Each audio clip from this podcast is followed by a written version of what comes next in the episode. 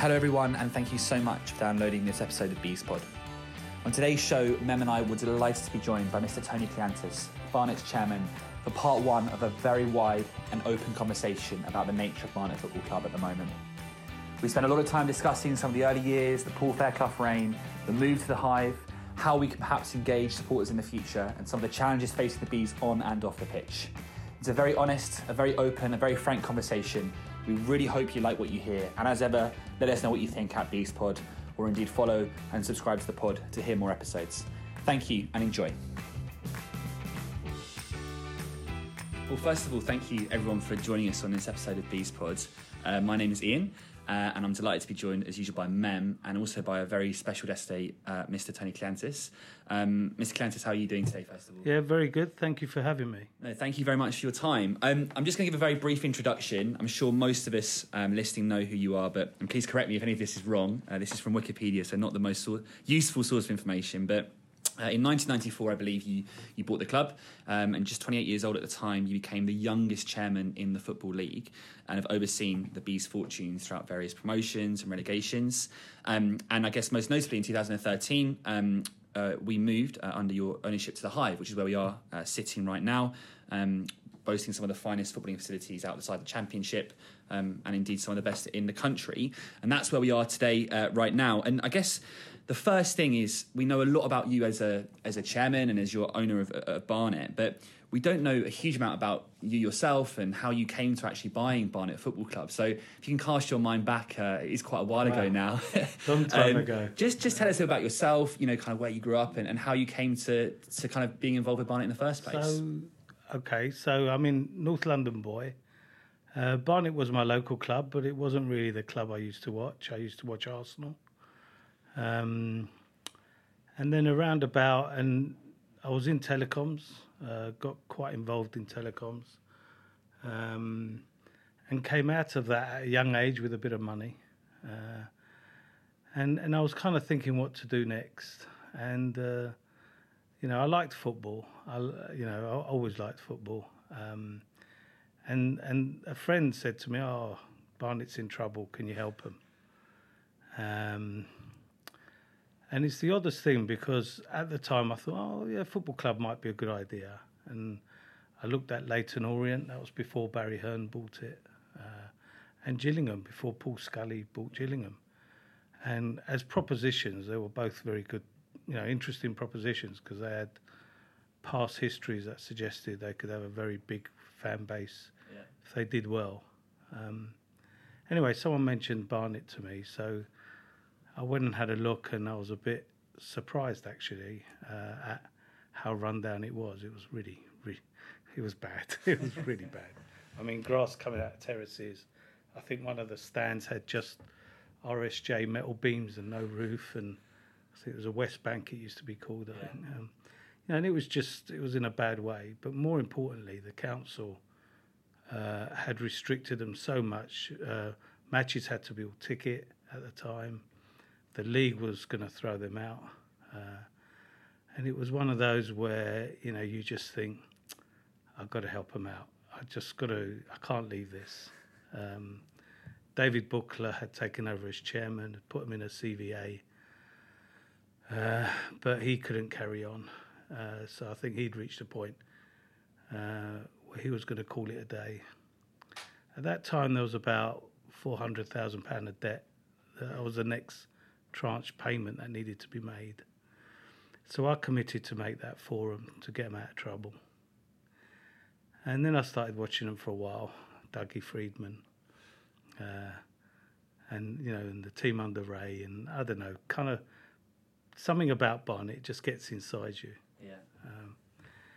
And and an odd thing happened as well. Actually, my wife was shopping in WH Smith's, looking along the book section, and uh, she said to me, "You know, the oddest thing happened the other day. I was in WH Smith's, and there was this book that was poking out, and I don't know, something made me just try and push it back in because it, it was just anyway. And she went to push it back in, and it wouldn't go back in, so she pulled it out, and she said, "I had to buy you this book." And it was actually the club that wouldn't die unbelievably what is the chances of that and that that really happened And it was at that point that my wife actually got on board and said, "Really, you've got to help that club out."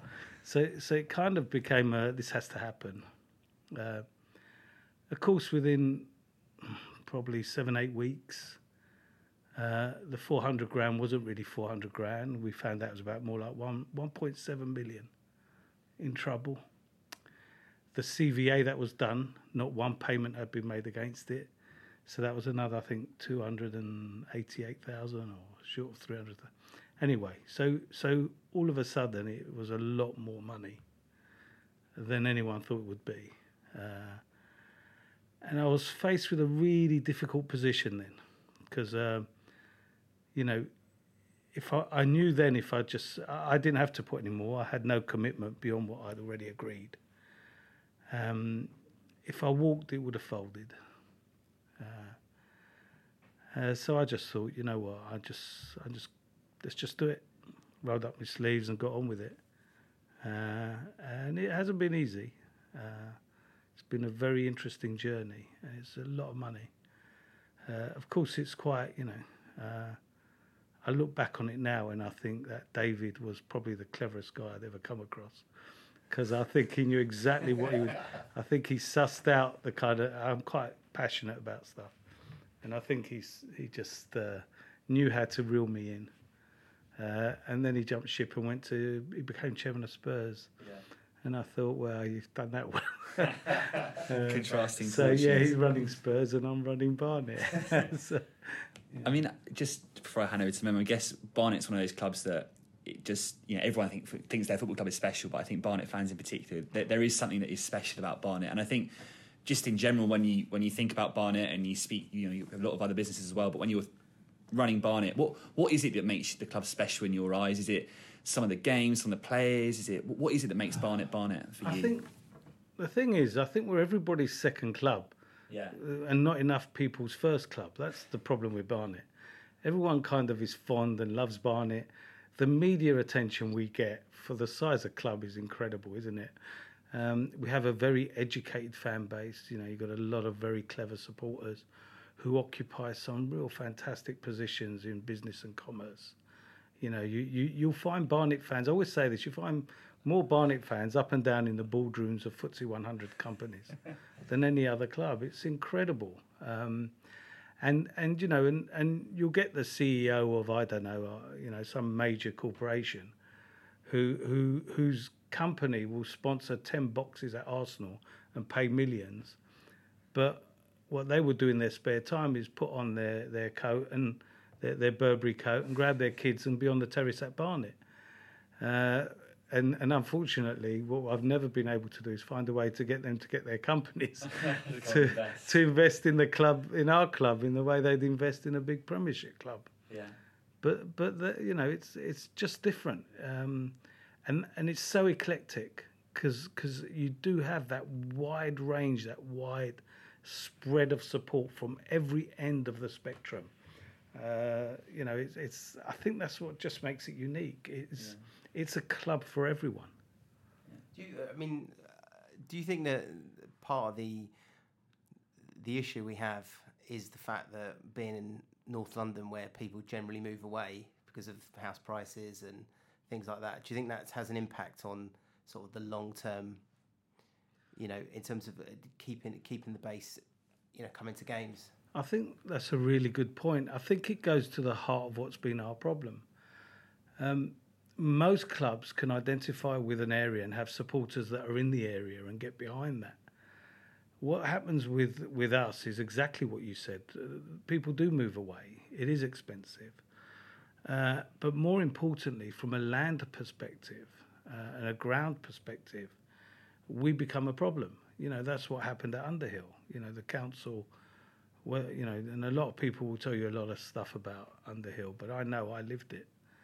Uh, and it's a problem. It's a real difficult problem because, seriously, if you stop and think about it, take off your Barnet hat. And, and, and in fairness, I didn't. I actually had a, a Tory councillor have to explain it to me one day when I was like, but why won't you support the club? What the hell's wrong with you? Because to me, it was everything, right? But they said, you know, if you stop and think and say, well, hang on, who the most expensive road in the borough, Totteridge Lane, right? Who in their right mind wants a stadium at the bottom of Totteridge Lane? It makes no sense whatsoever. And and when you start to look at it in those terms, and this is the other weird thing, because of course I come along as an ambitious chairman and want to do well for the club.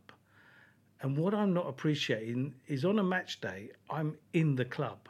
I don't see what's going on outside.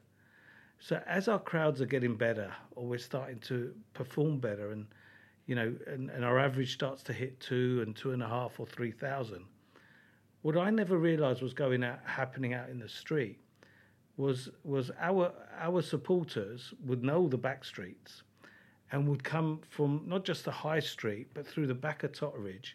So you'd, you'd have traffic backing along Totteridge Lane and through the high. And so we're causing havoc out there. And we think it's great because we're looking around, seeing black and amber and getting excited. But to a council, it's a nightmare. We're, we're taking up parking spaces, we're, we're in people's roads. You know, let's face it, these, you know, most of the local residents are very educated people. They know how to write a good letter of complaint when you've got them parked in front of their drive. So, so I hadn't ever appreciated just what a pain we were, or we were seen to be, to the council. And I guess, um, yeah, it, I think in terms of the, the ground and stuff, we'll come back to that in a moment in terms of the challenges of Underhill. But obviously, it was an incredible ground, some great memories there. I just think looking back over there and also here, are there any particular moments that stand out to you where you felt it was just a truly Barnet experience? I mean, I know a lot of fans have talked about various games or various moments because it seemed to be a place that just held so many special memories for so many people. Uh, I mean, if you're talking about Underhill itself, uh, I'll never forget that Torquay game. Yeah. Uh, you know, if a day when everything could go wrong did, it happened that day. I was just, just so, you know. And, and I remember looking at, you know, looking across and seeing people hanging out of trees, trying to watch the game, and I was so upset that some of the people that should have got in didn't get in. Yeah.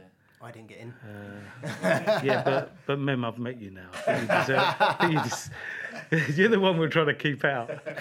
No, but but no, it was it was you know it's one of those things where it's easy in hindsight.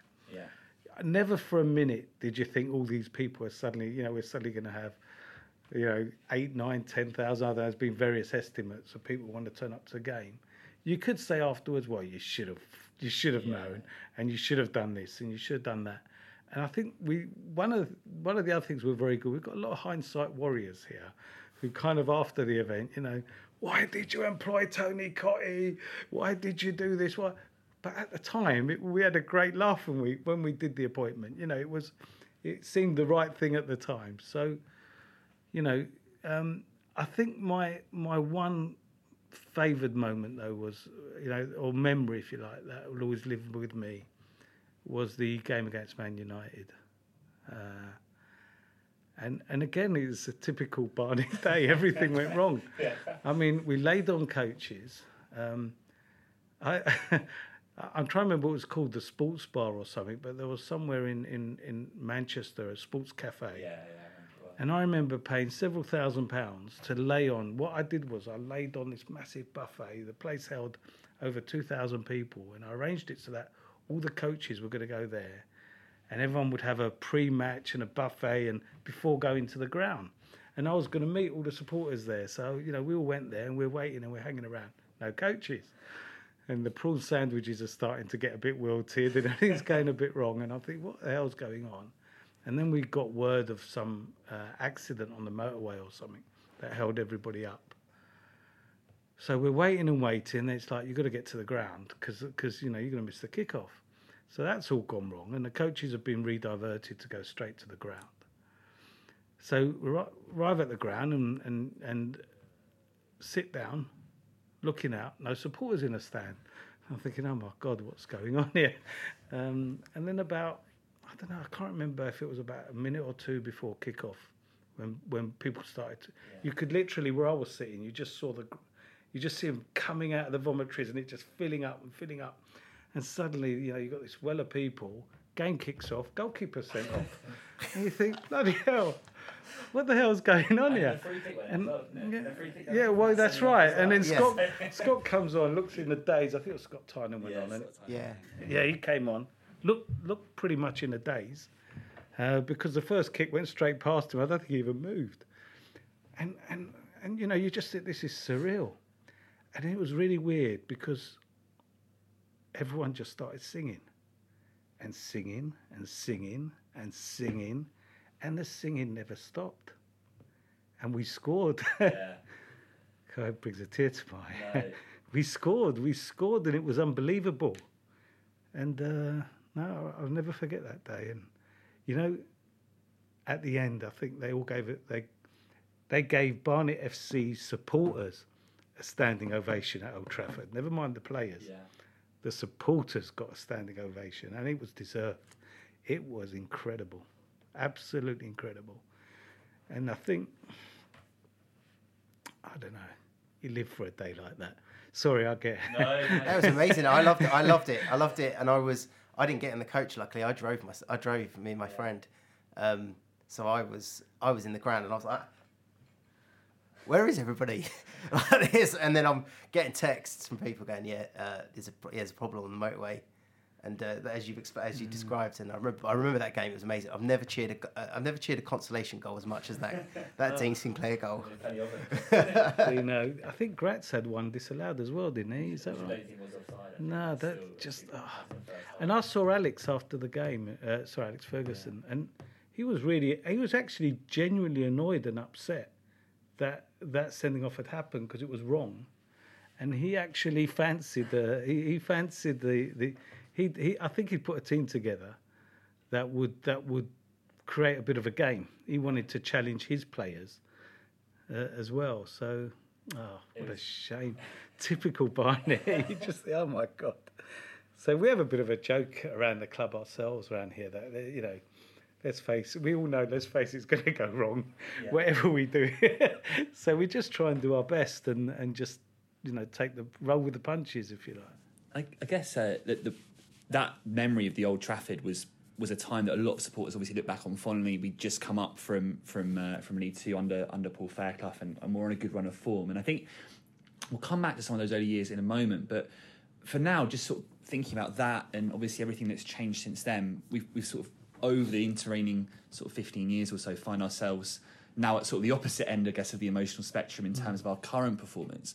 And so I, I guess our first question really is What the hell's gone wrong? yeah, well, that that that is it. Um, as a blunt of it. But also, I guess if you had in your you know in your power at the hive a, a sort of a, a stopwatch and a magic clock to go back to a certain point, where would you go back to to sort of try and fix some of the things that we, we have going perhaps wrong today? Um, actually, I had a Paul, I had a conversation with Paul the other day, uh, and and I'm not sure he recalls recalls what I recall. I don't know. Paul Paul's fantastic. You know, if if you get to know Paul, he's he's he's a really really good man, and and for me, um, I, I've I've always been, you know. you know, I find it quite sad that that we never managed to continue because I think together we actually worked very well. Um, but I feel Paul, Paul. My recollection was Paul changed the formation when we went up. I think uh, I'm trying to remember. There was a conversation I remember having where he talked about Chelsea. I think Chelsea had won. You know, had, had that. Yeah, yeah, Maria. And and they were playing in a different style with the winger. You know, one forward, Drogba being supported by. And I think he tried to do that with Gratz. And and I think that because I actually believe that team would have gone up again. I don't believe he should have changed anything. He should have just continued doing what he was doing because they're amazing. I mean, they're an incredible bunch as well to be around. They really were. I mean, Ian Hendon, what a great captain. I mean, I, I, you know, I really loved the guy.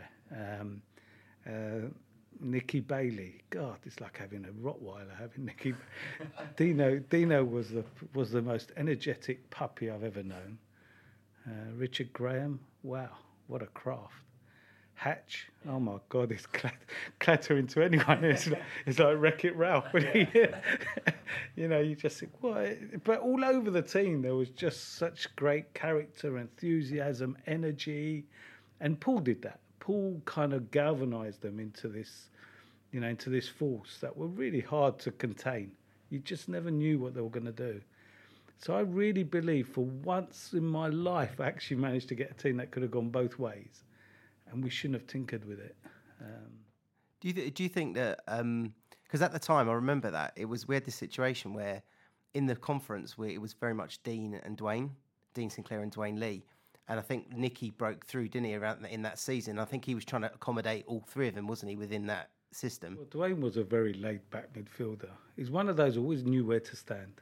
You know, you know, he never never exerted much energy the way, but we knew where to stand. And no, uh, yeah, I think I actually think the dynamic as he because because it, it, it, was going on throughout the season actually, and and I just thought the dynamic was a good one because it created a bit of competition for places.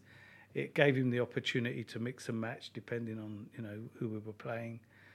Um, yeah, so on the field, if if I was if I had a stopwatch, I'd go back to then and yeah. say, don't change anything, yeah. please, just leave it because I think on the field we'd have done better. Uh, off the field, uh, oh, I don't know. I mean, I've asked that. I've asked myself that one a few times. I mean, the move to the hive is, I think, the most uh, controversial issue amongst supporters. Um, and I think for me, the problem was that it, it was the timing of it. You see, we had the the second biggest shareholder in Barnet FC was the Supporters Association, and they were chaired by Steve Percy for years and years and years. And we all know Steve; he's a bit nuts, but he's nuts about Barnet, and that's what we love about him because he's nuts about Barnet. And as a, as a chair of the club, and him as chair of the Supporters Association, let's face it, there was always going to be some friction but we kind of learnt each other over time, and I I started to accept that you know he was the way he was because he loved the club, and I think he started to accept me because I was never ever going to do anything to harm the club. And you know, and then you had I think we had Keith Doe was chair for a while. I think uh, Pete Pete Williams, uh, and and I think Ed Eddie was the last chairman I remember yeah. Of of the supporters association, and there was always a great relationship. You know, I would turn up to their meetings, we would talk about stuff. And then all of a sudden, uh, this trust thing came along. And they seemed to have their eye on one thing and one thing only in my eyes. All they wanted was to get hold of those shares that the association had. That, you know, well, that's how it appeared to me. Um, because all of a sudden we got this rival group and they completely split our club in two. And for me, that is so annoying because that should never ever have happened. There aren't enough of us to keep dividing. You know, you end up with pockets of fans all in different camps. Can I, can I just ask a question, Tony? Because I, I, wasn't aware that the Support Association had shares in the club. Mm. Um, where are them shares now? I don't know. Um, they're they're registered, so it doesn't matter because they're still registered as having them. But where who's got the physical shares? I wouldn't know. You'd have to ask them.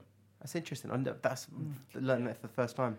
Oh yeah, I was talking to Keith Doe about it the other day because uh, uh, I, I, saw him here. A few. It was actually Keith who said, "You know, you know, Tony, you need to talk to supporters more because you don't talk to supporters enough." And I said, "Oh, just gonna I just get beaten up all the time." but he was right. You know, I, I felt I felt you know, um, and and that's kind of what made me say, "Look." I said to Adam, first chance I get, we'll do it. I guess on on the sort of supporters thing then, because that the move to the hive is obviously split the, the fan base to a certain extent, and I think I mean I I haven't gone through the specific data around attendances and stuff, but I think certainly some people's concept of the club, the identity of the club, is very tightly wrapped up in Underhill, and I think there's probably a, a feeling on all sides that it would be a shame to lose those supporters from the club. And, and, you know, we want, obviously, we're a small club. And for us to succeed, I think one of the things you've always said is we need a fan base that's growing and growing. Part of that success and part of it is relationships. What do you have sort of any any thoughts about what could be done to bring those people back on board, or is from your end is it just a sense of frustration that you've kind of made the case a lot of times about the hive and people aren't getting it? What what would you say to someone who is saying, you know what, at the moment I'm not I'm not feeling fully in tune with the club because of the hive? So I think my point was that I think we split then, and then we split again when we moved. So I think you know you suddenly had the group who wanted to own the club, the group who wanted to be at Underhill, and the group who were happy to move the club to the Hive. So it wasn't to me. It was never two. It was actually three, and it created a real problem for me because when we moved here, it wasn't to stay here. I mean, our license here was only three years. Yeah. So the intention was not to stay here. I was hoping that our supporters would put pressure on the council to find a society in Barnet and go, and then we'd go back, you know, march back proud. There was one particular supporter, his name escapes me. God, what a fantastic, determined fellow. I mean, he walked backwards and forwards to all the games to try and get support and help for people to go back to Underhill. And I felt so bad because originally, you know, when he spoke to me, I said, "Look, I'm I'm up for going back to Barnet." You know, I think I was even photographed with the T-shirt. I didn't have a problem with it, but you know, when you've got ten people or twenty people getting behind something, you know, you're never. You know, by then the council had succeeded.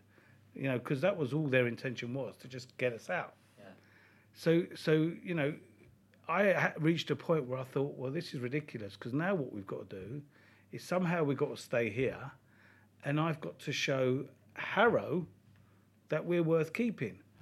And they're not going to be proud of us if we're marching up and down the streets saying we want to be back at Barnet, causing a problem.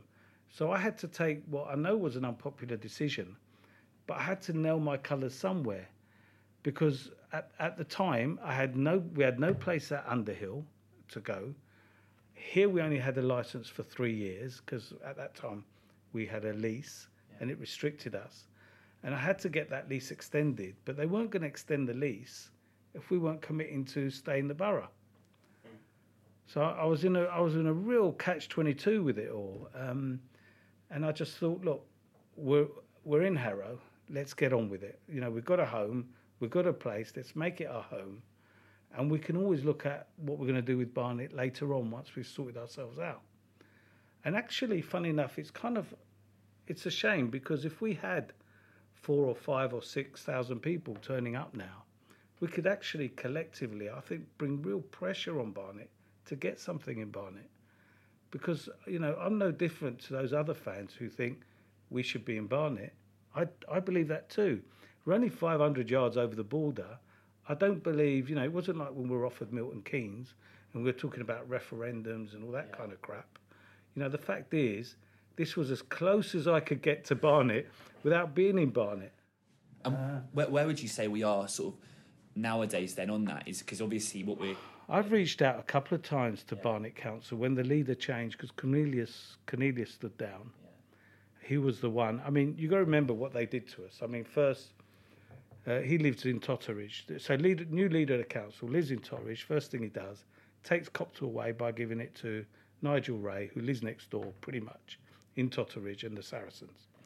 So, so they stopped me from going there. Then they went and, and you know, uh, uh, the land behind Underhill, which we could have expanded into quite easily, the King George V playing fields, I think they were called. They then went and gave that to their friends at Wingate and Finchley and stopped me going southwards anymore. And then the final straw, which is the one that made me move, is they served papers on us that we couldn't use Priory Grove, which meant that supporters wouldn't be even able to get into the East Terrace. So, so they came up with this three-pronged plan, if you like, to to force me out. Yeah. And I knew what they were doing, and and privately I had councillors because there were some, you know, the, the Tory Labour thing, the politics became ridiculous. Again, the same people who formed the trust were the same people who were politically involved. They, they joined the KBA as well, and caused, you know, where they turned it into politics, it became a political thing. I don't support either party, Labour or Tory, or anyone. I take people as I find them. But everything was being politicised. Um, and and for me, I think uh, you know, when you get to the point where you're in a, um, I'm trying to what they call a ward, when you're in a ward where the votes in that ward decide who's going to run the council, which is what happened at Underhill, Yeah. you're in trouble because you will be a political pawn. And so, whichever lot support you, the other lot will be against you, and vice versa. It became ridiculous. The whole situation was ridiculous. So it was made impossible for us to carry on where we were. And I actually hoped that by coming away from it, that the council would change and they would realise how important Barnet was. And if there was a lot of us together determined enough, they would find us a new home, preferably somewhere that's not politically sensitive. Uh, because what happens is if you've got a Tory council, they want to put you in a Labour area. If you've got a Labour council, they want to put you in a. Tory. It's terrible Yeah. you know uh, so i think for me regardless of what's happened and where we are today i will never give up hope that that may happen i reached out twice i've sent messages reaching out to say to Barnet, look we're still here you know you know everything i told you because when i used to tell them about what i was going to build they used to think yeah yeah yeah what idiot's going to spend all that money on a football field right but now we've done it uh, I know they look at it and think, oh, actually, everything he said is true. If you look at my working together document, I did two documents. They all talked about what I was going to build. Uh, you know, I was going to build a stadium, I was going to build a training ground. All the things I said I'd do, I've done. The trouble is, I've done them here. Now, I will do them again in Barnet. You know, for me, uh, it's not a problem, no issue. Um, I just I just don't know where that's going to be in Barnet. The only people who can deal with that is the council. Yeah. They've got to have the will to say, yeah, we want them here, because without a council, you just can't you just can't do it. You can't you won't get the permissions. They'll block you all the way, and they're you know look they're politicians. They're very clever at, at stopping you from doing stuff and making sure you get the blame for it as well. Are there any um, are there any sort of locations that you you've been keeping an eye on over the years? No, I mean, th- this is the other awkward thing. So when you, because you know, we've had three legal cases with Barnet and won them all. Uh, you know, we got accused of underhand dealings to get Underhill, and they lost that case. We had the planning inquiries. You know, we've had two of those. And when you have a, a planning inquiry for Greenbelt, one of the most important tests is called a sequential test in order for you to get planning for something, you have to prove there's no other available places that you can do it. And we had to do that twice. We had to trawl through every possible site and have the and, and list the pluses and the minuses about Yeah. getting getting hold of the site. So you know, if I give you an example, there's one at Stirling Corner, uh, old Metropolitan Police Ground. Now I remember that one. I mean, you know, I I remember thinking that's actually a really good location because it's right next to the A1. But it was in private ownership, so you've got to convince them to sell it. But more importantly, there's at that time we had a Labour government, and they had this big thing about public transport must be accessible by public transport. No trains. I think there was one bus went there, so we, you couldn't get past that test. Now, would you get past it today? I don't know. So you could have sites that you might think are quite good, but without the council support, they will find a way to say no, no, no. It's got to be something that they want you to have, because it's funny that when they do, suddenly all these problems can be overcome. Uh, so, so I think it's not what I would want; it's what they would want. You know, if Barnet Council truly wanted Barnet FC in, in, in Barnet, they would have sorted it by now. Yeah, I think I think that's it's, a really interesting point, and I think one of the things that I think supporters is it's difficult is it's, it's not like a static thing. So I think for some fans, the longer we are at the hive, the the more that sort of identity they feel dissipate dissipates to some extent. Um, and and I guess the the question is how do we sort of balance trying to form a new identity at the Hive because we have had some great memories here. We know we've got a shut up on the wall there from the championship winning sides of 2014, 2015. The the Brentford, Brentford game was, uh, I think, one of the highlights that I've had as a Barnet fan in 25 years. So I guess, it's that constant tension between trying to form a, an identity here and a local identity here, as well as uh, trying to kind of hark back to Oh. getting back to Barnet. So, so I suppose your it's whether your glass is half empty or half full. Because for me, I saw here as an opportunity. I saw it as an opportunity to get a whole load of more new Barnet fans. Because what we need is a bigger fan base. What you want to do is keep the ones you got and add to them. And and if there's one area we have not been successful in for sure, it's in trying to cultivate everyone around here. You have you know you, you have three populations if you like around us here. Uh, uh, you, you have a, an Indian population, obviously, you know, strong Asian population. Uh, you've got a strong Romanian population around Burnt Oak, etc. Of course, you've got a strong Jewish population on that side towards Edgware. And if you can cultivate them and get them all coming to Barnet here, then you've got another new batch of supporters that if we did end up finding a place back in Barnet or wherever, I don't know what the future, but you'll have more supporters because it's got to be about having more supporters. So when people talk to me about new experiences, I think about more experiences. I just want us to have more and more and more, and for Barnet to be more and more. I just I don't know I don't know why, um, but somehow we have not been successful in retaining what we have, and I'm putting football performances on one side because let's face it, when the team plays rubbish, no one wants to come, uh, and I know that, right? Okay, but but even when the team plays well, sometimes not as many people come as should come. That that's the bit that worries me more. So so we've got to be more successful, and that's kind of where COVID. COVID has kind of given me an interesting time to reflect on a lot of things, and, and we've made a huge amount of changes uh, to our whole community department.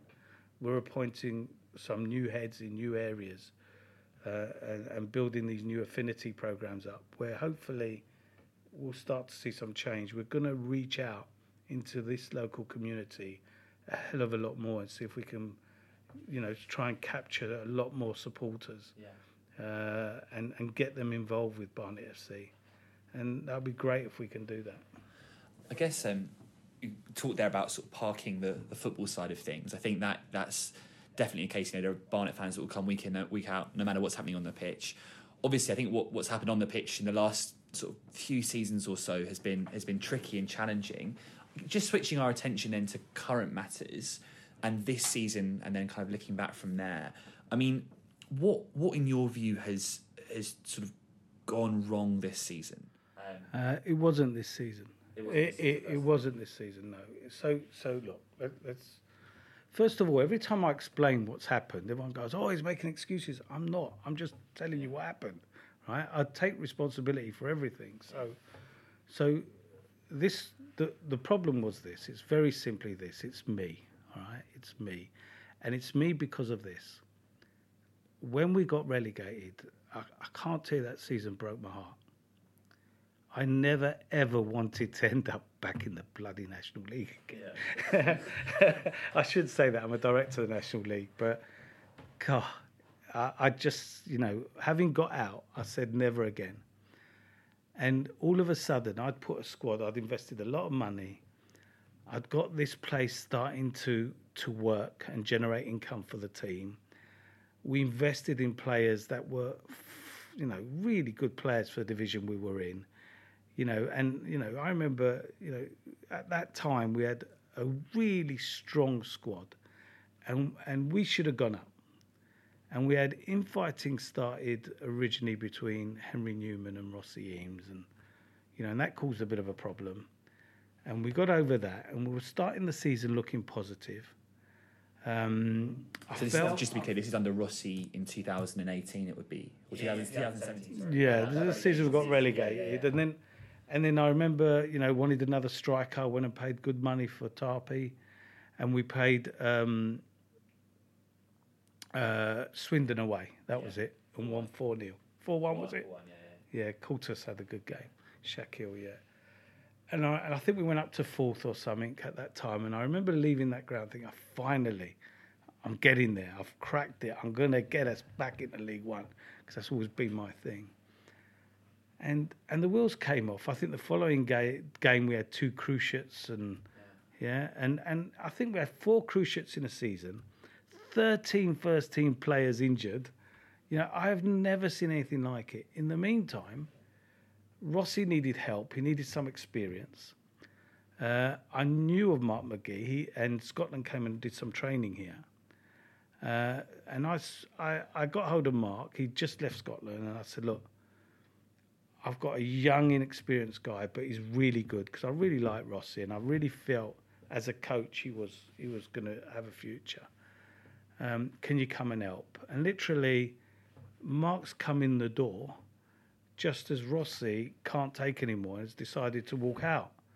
I mean, I don't, I don't think they sat in the room together. I don't know. They might have done. I, I, but literally, I had to phone up Mark because I'd planned all this, you know, building it all. So, so I phoned up Mark and said, Mark, you know, I asked you to come in as director of football. He said, Yeah. I said, I've got a problem. He said, What? I said, The manager's just walked out. Uh, and he said, Right. I said, uh, I need some help. He said, Do you need me to step in? I said, That would really help right now while we sort this out. So now Mark's come in uh, just to help out, and he's looking for the manager whilst running the team. And we've we've offered the job actually to two or three people who didn't want to risk taking it. Um, it's a bit of an awkward one because when you go for a manager who has success higher up, they obviously will see Barnet as a step down Yeah. not because of our facilities, but because we haven't got a big base to move forward from. And and, and managers do look a lot at that. You know, you know, you know the bigger the crowd. You know, if you if you've got a, a big crowd like a Hull when they're in our division, you know if they do well, they're going to have 20, 30,000. Yeah.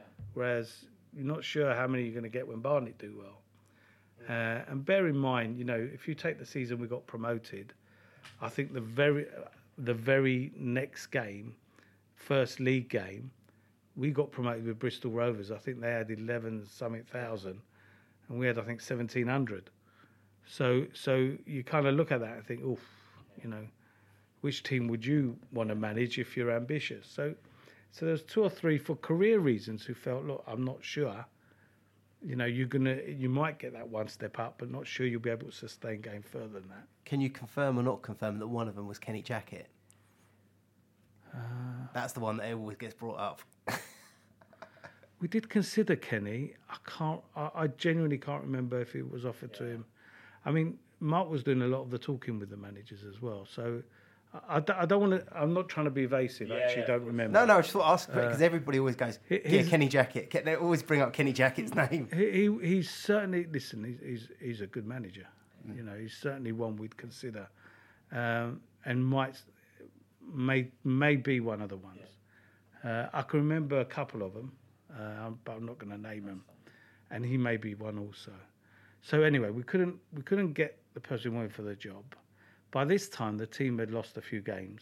Yeah. Uh, we had a few injuries, lost a few games, and, and we started to talk about we need a high impact manager now because we're running out of time. Uh, and and that's when Graham Westley sort of oh god what a mis- what a mistake Graham Westley. Um, was that was that that's how. Well, what happened was I, I, I was having a conversation with Mark, and I said, "There is one chap who's been texting me and driving me nuts. Who's definitely our impact manager, but our supporters will never have him." He goes, and he goes, "Who's that?" No. Was he sending you texts in the middle of the night?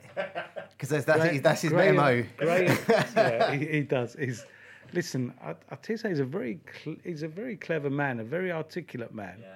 and a very persistent man. And I can see why he's had success. You know, I I wouldn't knock Graham. I know I know our fans don't like him, but he, he he's very good at psychology. He'll wind people up, and and yeah, I can I know a few people who. He's wound up to probably want to punch him on the nose, but anyway, he so he was very persistent and he is high impact. So I mentioned it to Mark. Mark said, Well, I don't know Graham. I need to talk to him. I said, Well, I'm not sure, but we arranged it anyway. So he met with uh, Mark and Graham and I met at a hotel in town. Um, and afterwards, Mark said, He's the right man. And I said, no, I'm not sure I'm going to do it. And he said, no, you've got to do it. You appointed me director of football, and it's my decision, Tony. You know, it's for me to make. Uh, otherwise, why did you give me the job? And I thought, you know, it's fair enough. Um, but I still wasn't sure. And I remember I spoke to Barry. Barry, what's Graham like? No, no problem, Tony. Really good manager.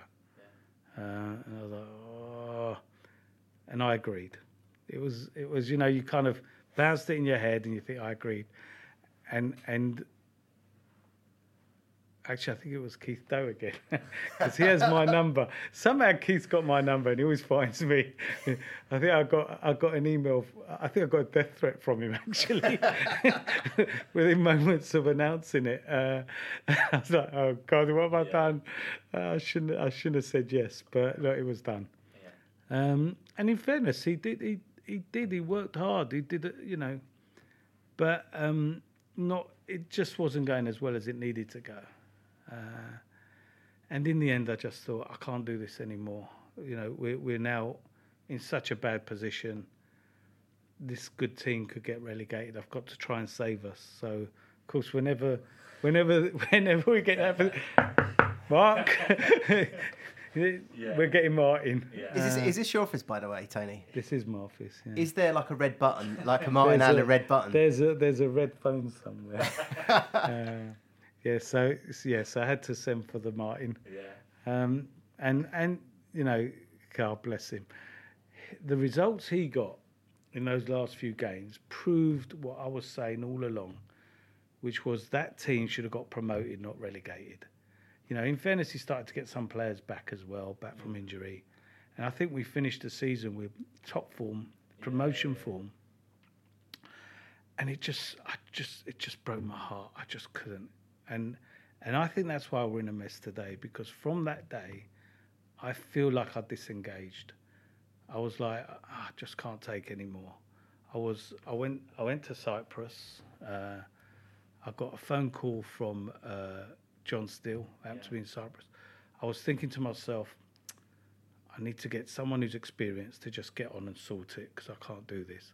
And then lo and behold, out the blue, John rings me up. What are you doing, Chairman? Here you're in Cyprus as well. Uh, and I thought, oh, is that a sign? Um, and and yeah, so I agreed to. Uh, in the end, I appointed John because I thought, you know what, he's got experience. I know him. He's won it more times than anyone. You know, give him the keys to the car and let him let him take the drive, because because I just you know mentally I'd disengaged, and and that was a mistake, because. Um, John did two things for me that really shouldn't have happened. Uh, one was he dismantled the team, which I don't believe he should have done. And I said that to him that you know this team was on top form. We should keep them together. I think he made 13 signings or something like that. Huge number of signings. Um, also, he signed some players from Dagenham and Redbridge, which was very difficult for me because I didn't feel they were the calibre of player we required. But then when I was talking to Dagenham, they were in a mess. They need. It's funny we're playing them today, aren't yeah, we? Yeah, yeah, yeah. Oh well, you can ask Tomo, but he'll deny it. Uh, their chief exec. But I remember speaking to him and him saying, "Oh, we got real problems here. We need the money." And in the end, I kind of paid money for players that I don't think were worth any money, yeah. just to try and help Dagenham. Um, uh, and I think just to help John help Dagenham because I think that's why, you know, these John was really singing their praises, and I was like, mm, I'm not so sure. I'm not sure this is not a charity case. I think it was a charity case, um, and you know, we were just mediocre. Um, he brought his team over from Dagenham. That was Darren and and Junior and so you know, so we kind of had we sort of became a Barnet and Redbridge, I think, uh, for for a while, um, and we just weren't good enough, and so all the parachute money got spent, wasted, wasted, and that was the real problem for me. The recruitment was so bad, and and has been, um, and I've been so disengaged. I've had managers just saying, I need X, Y, and Z, and I've just been paying for it. I mean, no one could doubt the number of players we'd signed.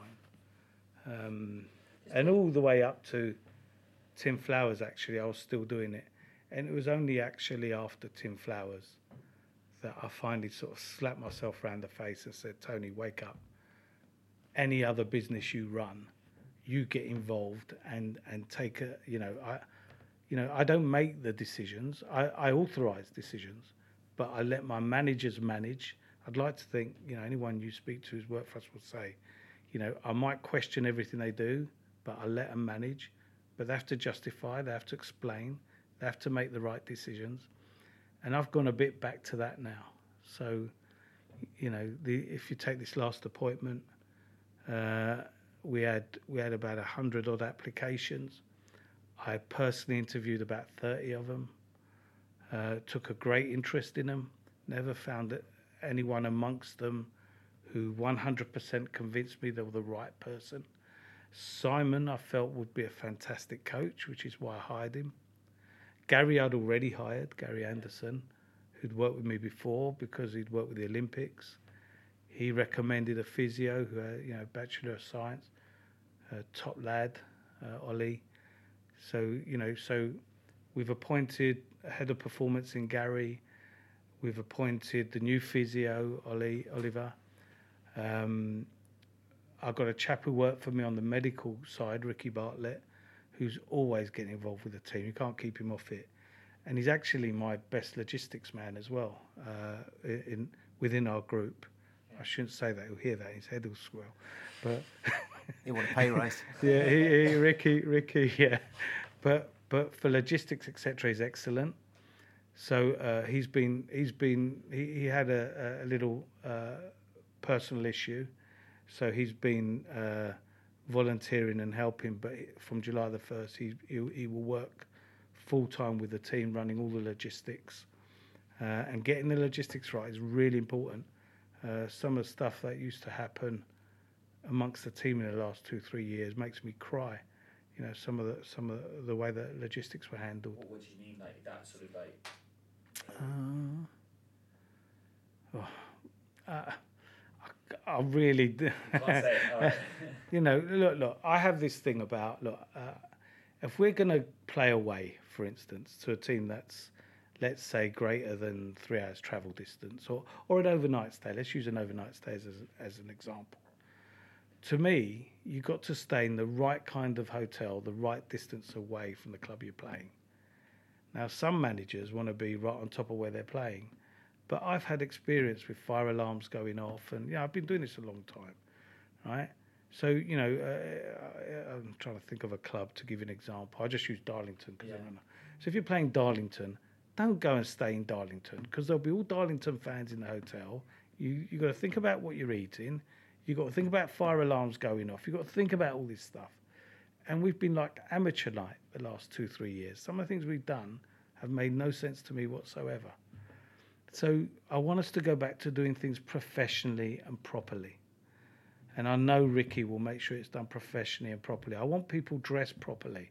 I want people, you know, you know, when we go on the coach, carry the right foods. We don't want people eating burgers. Yeah. We should have on the coach the correct food. You know, you know, we have. It just some of the things that happen uh, when I hear about, I think, God, what are we doing? It's so annoying, and it you you sort of get into it, and you think someone somewhere has done something because it's convenient or easy, not because it's the right thing. A winning team always does the right thing. Paul's teams win because Paul would pay attention to detail. That's why his teams win.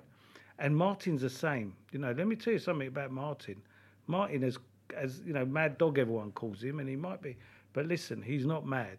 He's crazy, but not mad. He knows what he's doing, and he pays huge attention to detail. Mm. That's why he's a winner. That's what makes winners, paying attention to detail. You can't be sloppy. You know, some of the stuff we do is it makes me cry. So I want us to go back to being that. So I'm paying attention to every position, logistics. I'm going to hire a new head of recruitment. We need to recruit the best players. What's the point? I mean, I, I'm, I, I made a flip statement about uh, you know you could pull names out of a hat, Yeah. but literally it was like that. That, that's just, just, just on that because I think there's a couple of things I want to put up there. Sorry, man. To, yeah, but both us- I yeah, think both of us I'll, I'll like, go this first is- and then I'll This hand is, it. this is like, this is where a lot of stuff we've been talking about in Bees Pod. This is it, yeah. and this is the bit that we feel Okay. we've Yeah. let ourselves down in. So, so I guess the first, let's just deal with the recruitment first of all, because I think going back to the 2018 season, where that was the sort of you know under Rossi, sorry, so that what, what we started talking about in terms of where the, yeah. the route. But I think even before that, you could probably go back quite a few years where we seem, from my, my end at least, to get into a pattern of under recruiting in terms of quality at the start of a season, and then, as I'm sure you know, paying hand over fist for sub level talent later on. I mean, the, the squad is ballooned. so there does seem to be sort of a, a pattern of Let me explain to you what that. happens. Because, um, look, at the end of the day, uh, if you're a player, let's say you're a striker of League One standard, stroke League Two, right? And you, you know, the time you, your agent's going to hope you get a good deal is the summer when everyone's signing, right? And what you'll get is, I don't know, I'll just make up the clubs, but Swindon, MK Dons, whatever, you know, clubs around our level who are bigger, you're going to be hoping to get a deal with them because they've got, you know, 10,000 crowds and they're going to pay probably double what we pay, particularly when we have squad budgeting. So the league won't let you pay more if you wanted to. Uh, squad budgeting is a big issue that I keep trying to explain to supporters, but you're only allowed to spend a percentage of your turnover. So, so if your turnover is a million pounds, and you, and you're only allowed ten players, you're only going to be able to spend a hundred grand each on a maximum. Yeah. Whereas if your budget is five million, it's half a million maximum. So, so you know, agents know all this. They have all the figures. They know the clubs who've got the money, and importantly, they all know what all the players get. So they know the available budgets. So what happens is they hang out and hang out and hang out to get one of those. And we're knocking on the door going, look, don't forget us. We want you. We want you. We want you. Please sign. Please sign. But normally, they'll sign when they run out of options. Uh, and that's why you get these late signings and late, you know, because because that's the way it works. That brings us to an end of part one of our interview with Mr. Tony Kleanthous. As ever, we'd love to know what you think. If you have any questions, thoughts, or comments, just let us know on Twitter at BeesPod. And similarly, if you like what you heard, we'd love it if you could drop us a good review or alternatively subscribe to our podcast. Thanks a lot and stay tuned for part two coming very, very soon.